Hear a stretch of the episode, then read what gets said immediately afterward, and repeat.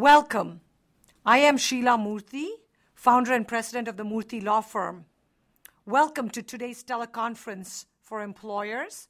Our title is Investigations of U.S. Employers by USCIS, ICE, Department of Labor, Department of State, and other federal agencies.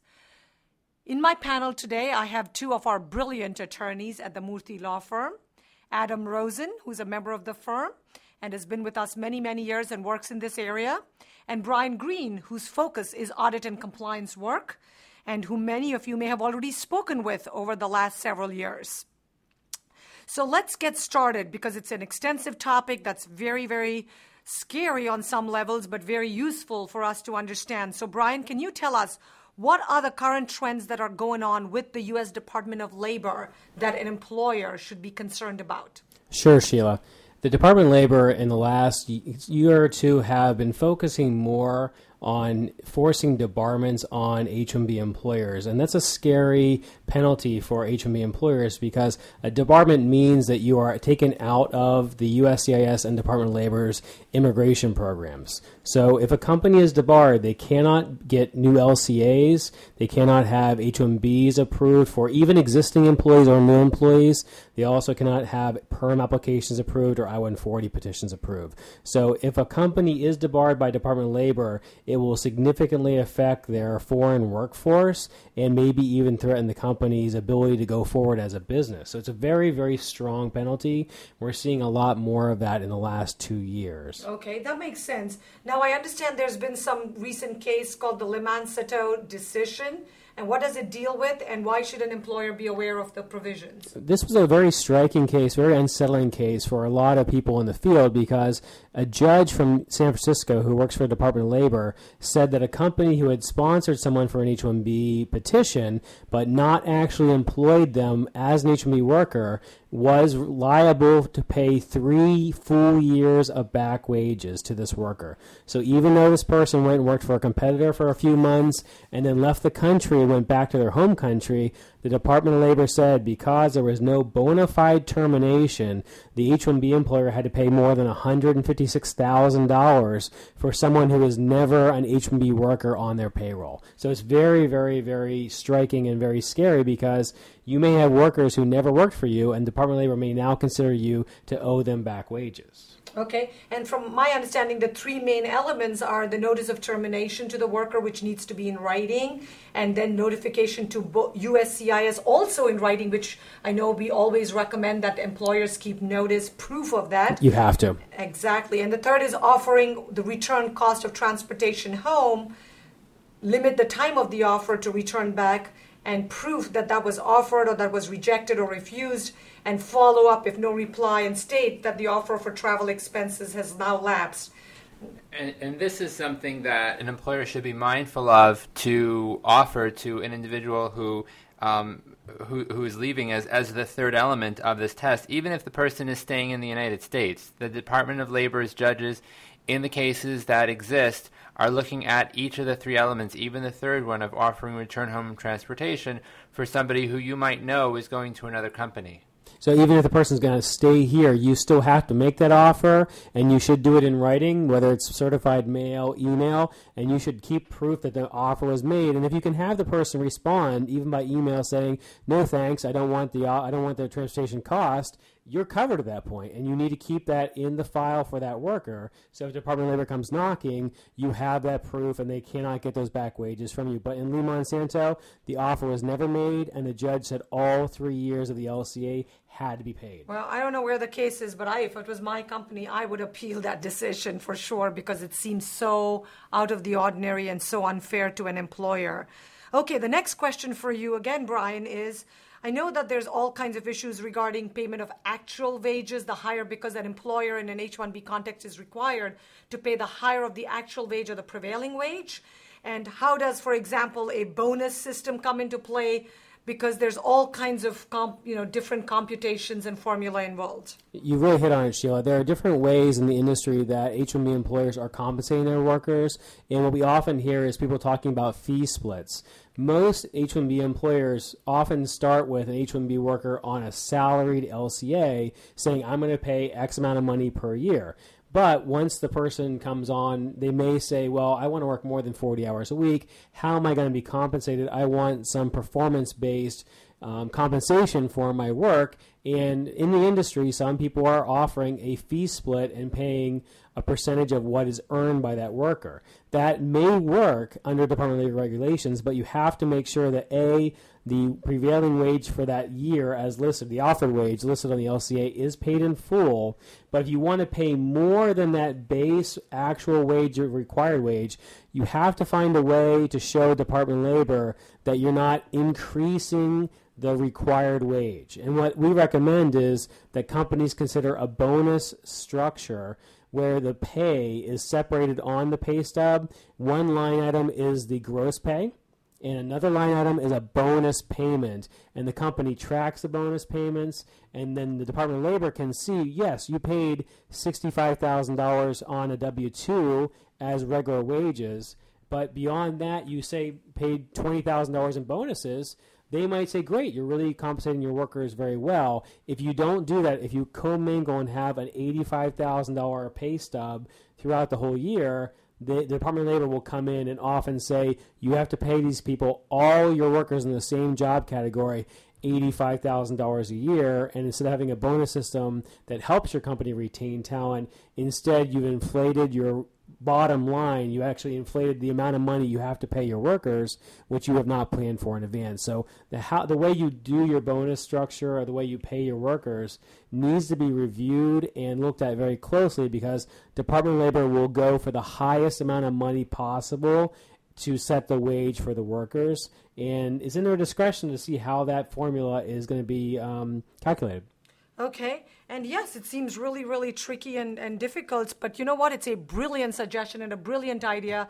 Uh, one of the huge benefits of participating in the Murthy teleconference series because not only do we go over an overview of what's required, but we throw free suggestions and ideas like this of how to take care of yourself. But of course, you will get even more guidance and help and stuff uh, when we're actually processing the case, depending on what we find while we're reviewing the documents and where we feel that there may be room for you as a company to save uh, time, money, and protect yourself. And often I've said a good attorney, a good accountant will always save you money in the long run. You pay a few hundred dollars, a few thousand dollars, several thousands of dollars. Hopefully, you're going to save several thousands, if not several tens of thousands or hundreds of thousands of dollars uh, in protecting yourself and your business from any investment. It's like education, you're investing in the future. Uh, a good lawyer will can invest and guide you. So now I'm going to have both Brian and Adam uh, maybe talk a little bit, uh, but really we want to go over the fraud detection and national security FDNS, which you're familiar with, which is part of USCIS, and what exactly they've been doing and how they work, when they were set up, and what they've been doing. And I'm sure many of you as businesses have been knocked, have received a knock on the door from FD, from an FDNS agent. So can I have Adam, you go over it briefly, and then maybe Brian can pitch in as well? Sure. So, the Fraud Detection and National Security Unit of USCIS was established back in 2008 in an effort to stamp out what was seen as a very large problem of fraud. And at the time, we understand that USCIS didn't really have any particular office within the entire agency that was dedicated to this particular problem. And so the post 9 11 solution was to create this fraud detection and national security unit that would essentially follow up on petitions that were approved, sometimes look into petitions that were pending, but for the most part, the kinds of situations where they will come and investigate will be where the petition has been approved. Now, they will. Um, the, the one of the major areas that they interface with H-1B employers is look at when they look at an H-1B position that's been approved, and particularly this is an issue that we see with the I- companies in the IT industry, where a company has gotten an H-1B petition approved, and subsequently what they will do is file a labor condition application that the Department of Labor certifies. Now, historically, and this is going back quite a number of years, that was sufficient. Um, there is a letter floating um, around that from a U.S. from an old INS USCIS official that indicates that uh, an H-1B amendment isn't necessary if the terms and conditions have not materially changed and there's a new LCA that's compliant with the Department of Labor's rules. The, the problem that has developed in recent years, probably in the last two years or so, is that the FDNS officials are coming down to companies' offices, and what they are saying when they're told that, well, a new LCA has been done, is that, well, you never notified us. We, USCIS, approved the H-1B petition, but you did a new LCA for a new location, but you never told us about the new location. And sometimes this is something that comes from FDNS, and in some instances, this is also coming as a result of the Department of State. And the Kentucky Consular Center, which is where petitions returned from the consulate get returned through, they have their own, own fraud protection unit. And some of you may have unfortunately received a notice of intent to revoke, and attached with it might even be a, a memorandum from the KCC Fraud Protection Unit discussing the investigation that was done. And so, what we've come to learn that is a an advisable practice is when there is a change involving a new LCA that it may be in a company's best interest to also do an amended H-1B petition. And so, this is in large part uh, triggered by the investigations by FDNS, the concerns of FDNS that have been expressed by their agents, who in some instances might simply be uh, companies that are contract with FDNS to do the site visits. So the last point that I'll say before handing this over to my colleague Brian is that one of the most important things to be conscious of when an official from or claiming to be from the U.S. government is knocking on your door and asking to speak to someone is to see their identification, see their badge, see their business card, uh, get as much information about that person because if a notice of intent to revoke or something else is issued later in time, you want to be able to have as much detail as possible about the person or persons who visited your, your company at that point in the past. And that way you have somebody you can write the address the letter to. You can mention that if there's any problem, if there's a violation of laws, if the person went about, you have information. Basically, you're protecting yourself with the information and knowledge by taking the person's name and ID number, badge number, you know, whatever their specific number that's assigned to them. And I know um, we've also always said take detailed notes uh, of everything that's said uh, to and by the FDNS, review their documents, uh, make sure that you keep a record of every document that you've handed over to them and be as truthful. And of course, at the end, I know Brian always says this: be truthful, mm-hmm. because end of the day, um, you know, you don't want to be making up facts or information which you may forget yourself later on. Inconsistency is the worst kiss of uh, disaster and you want to supervise the FDNS, not leave them alone in your file room to spend the day and do what they wish with your files. Have somebody sitting there making sure that they're not going off on a tangent or doing something improper. And make sure that uh, uh, you are monitoring the entire process and system and remember that any information that they make, they would actually be in a position to then refer it to a different federal agency, as both Adam and Brian have mentioned, whether it's to the Immigration and Customs Enforcement for an I-9 audit, which Adam's going to discuss in a minute, or even to further investigation and in civil and criminal penalties, etc. Sheila, if I could just add here, the summary I think of what Adam and Sheila have just said is that you need to have an action plan. You need to, in advance of having an FDNS visit, already have one or two pages of procedure set up where one person from your company is designated to speak to the FDNS officer, that you have a system where the person is placed in a room where there are no files available to them, and that if there is a lawyer that you work with on these cases, that you contact that lawyer. But you need to have a list of items that must be done, including, like you're saying, Xeroxing the credentials, getting a copy of the business card, finding out is this person a contractor? Are they really an FDNS officer? You need these details, and then as Sheila said, you need to have someone monitor and take notes of everything that is said. Everything said by the FDNS officer, everything that is said by their company representative, because you really need to have a record of what's said, like a transcript, because USCIS will not give you those details afterwards. If the worker that they're coming to see, or if you have any workers that are off site, if you have not updated done an amended H-1B petition, you need to have a list of where those workers are because if they come, FDNS comes to your headquarters looking for that worker, it's much worse for them to walk away saying that worker's not there. They may not follow up and go looking for that worker. If you can say no, we did an updated LCA, they're working at company X, and this is the address, and you can call them right now. That officer that contractor may go and check and see what job that person's doing at the second location, and that's going to look a lot better for your company. And you can talk to your attorney in the meantime. And the good th- exactly, and the good thing is Department of Labor can only look at the LCA but if FDNS is there, then they can look at the H-1B petition amendment, which is the difference between the job duties, the work classification, every all those details are open for FDNS. And FDNS, as Sheila said, will refer to other offices. So it could be ICE getting called if they find out someone's not being paid correctly. Things can be referred to tax authorities. So the FDNS and DOL are both very serious, and you need to document. You need to be prepared ahead of time. And as Sheila said earlier, the best preparation is to have your company's books, your audits done ahead of time, so you know, hey, we've got four people that don't have H-1B petitions that are current. The work locations are different. There's a risk here. Okay, thank you, Brian. Uh, Adam, coming back to you, I know there's a lot about the ICE or Immigration and Customs Enforcement, which we're all familiar with, and the whole issue of I 9s, which really, every time I look at it, it looks like such an easy, silly, dinky little form. And I'm always like, I can't believe the number of lawsuits and cases and agencies and you know the amount of millions and billions of dollars that we've invested in setting up all kinds of systems with the government all of our valuable tax dollars getting used up uh, for employer v- employment eligibility compliance and verification to ensure that employers are in compliance with the law and I know that the entire handbook was recently updated as recently as just a few months ago in June on June 1st, 2011 with a revision date. But what are the main highlights in this new handbook and what should an employer be looking at? Well, it is important to make sure that whenever you, you're when you're filling out an I-9 form that you're using the current version of the form. Uh, one of the common issues that, that does come up is when an employer is rehiring a former employee.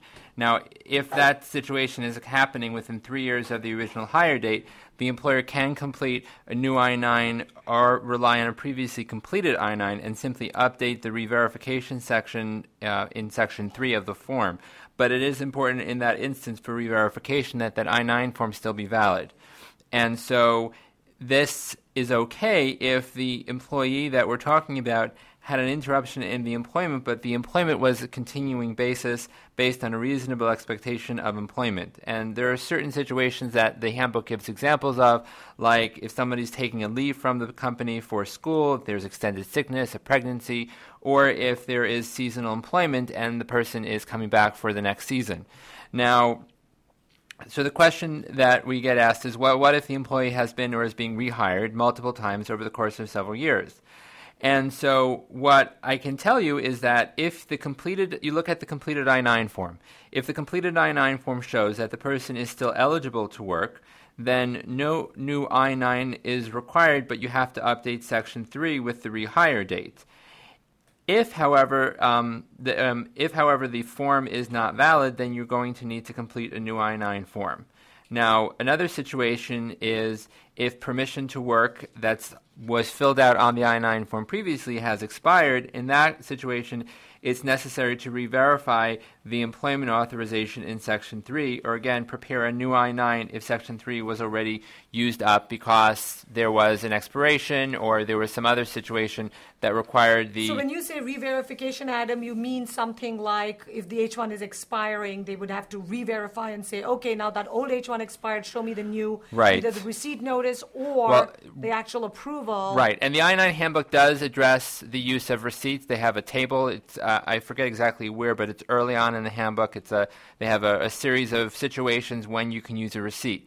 Uh, it does also one thing that's interesting to note, and this I believe has changed from previous handbooks, which is another reason why it's always important to look at the new handbook, go through it, take the time and read it, is the situation regarding H-1B portability. Now, under the AC21 law, if there is a timely filed petition for somebody who is maintaining H-1B status, that person can start working for the new company before the new H-1B petition is approved.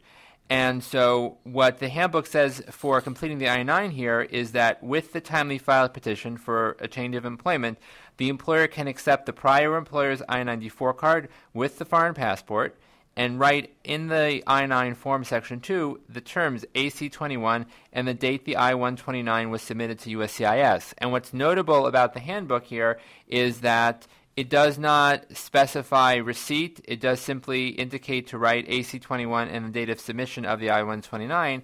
And so this seems to indicate that USCIS might accept, excuse me, ICE might accept on the I-9 form even proof of a courier.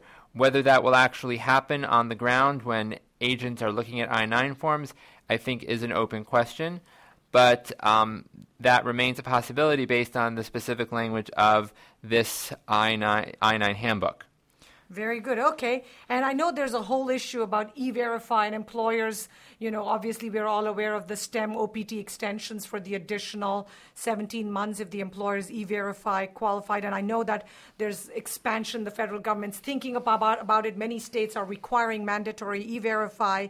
Uh, what does e-verify mean and how should it be used uh, in this context, Adam? Well, there is a memorandum of understanding that a company and employer has to sign that's between the employer, Social Security Administration, and the Department of Homeland Security. Uh, all employees that are hired by the company after it enrolls in E-Verify have to be processed through E-Verify. It is prohibited, though, to process existing employees.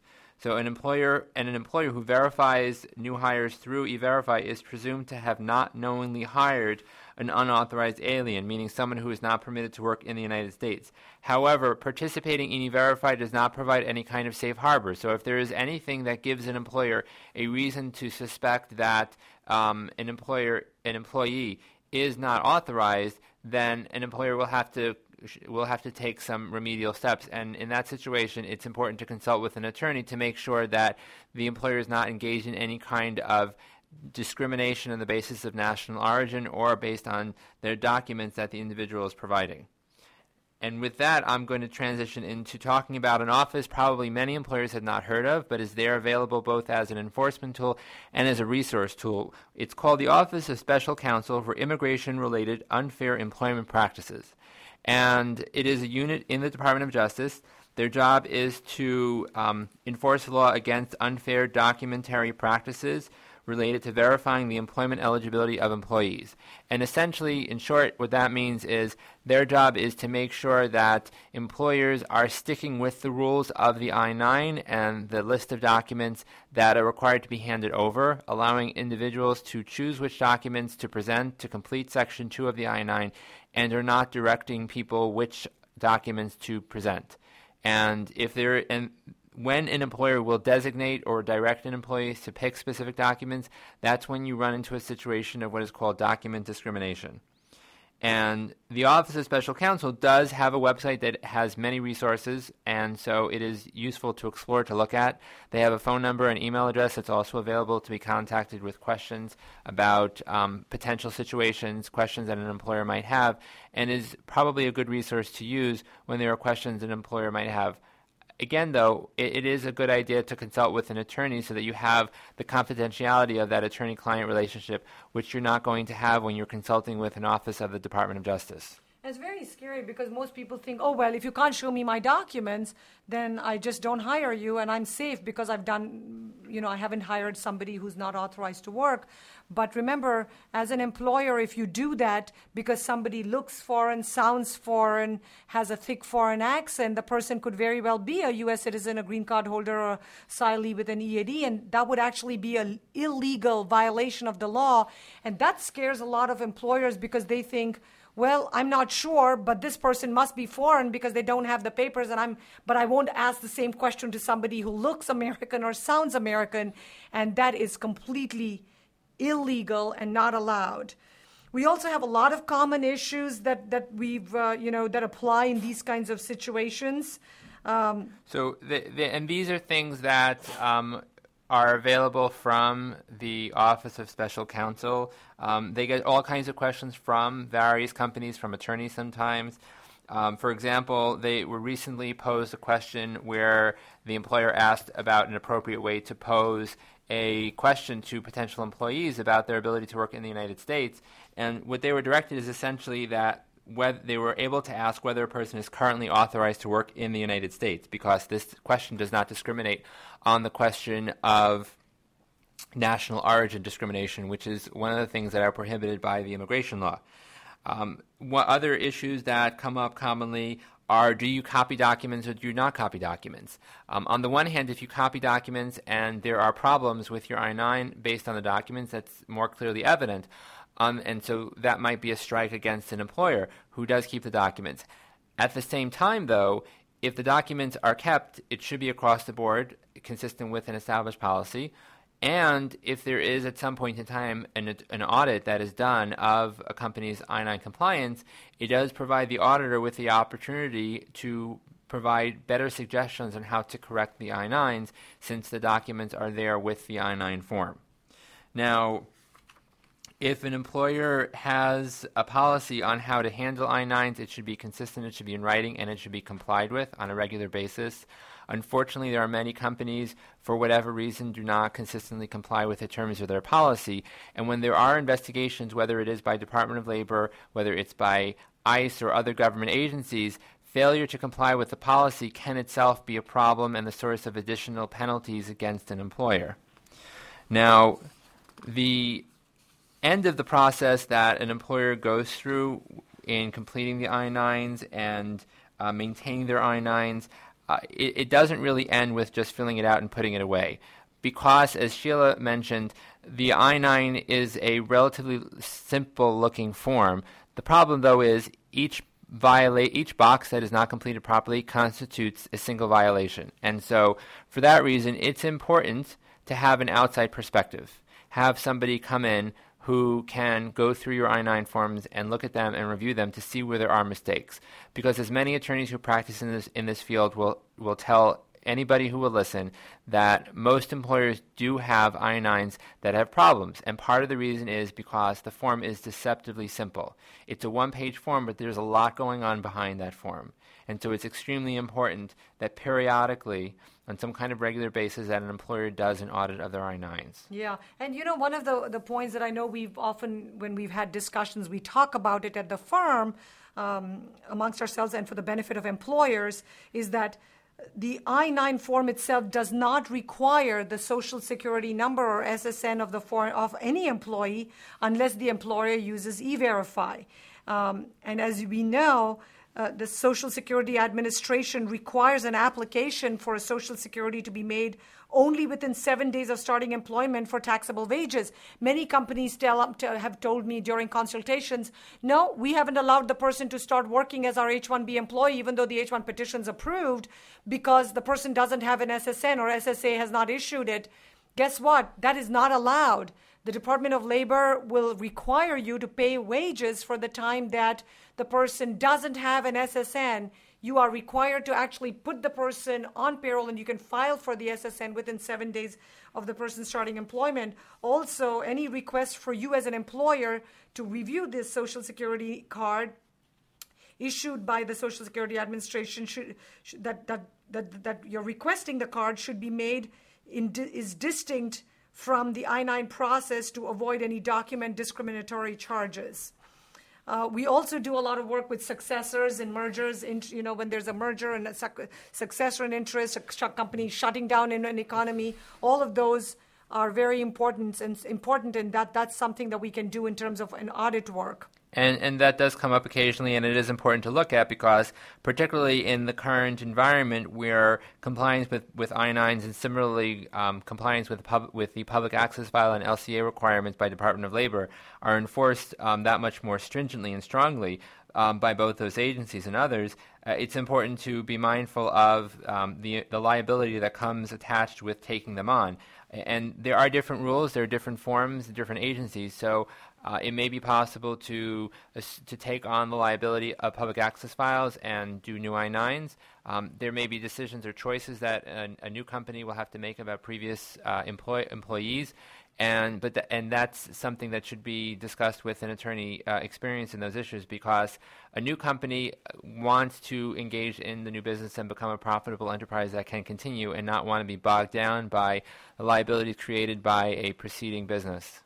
And you know, I mean, we obviously we're always mindful of the time. I realize, you know, we try to make these in, in the middle of the afternoon on the first Wednesday of each month for about 30, 40, 30 to 45 minutes to make it valuable, effective, choose topics based on feedback and requests that we get from you all as employers on what you want to hear and updates and information.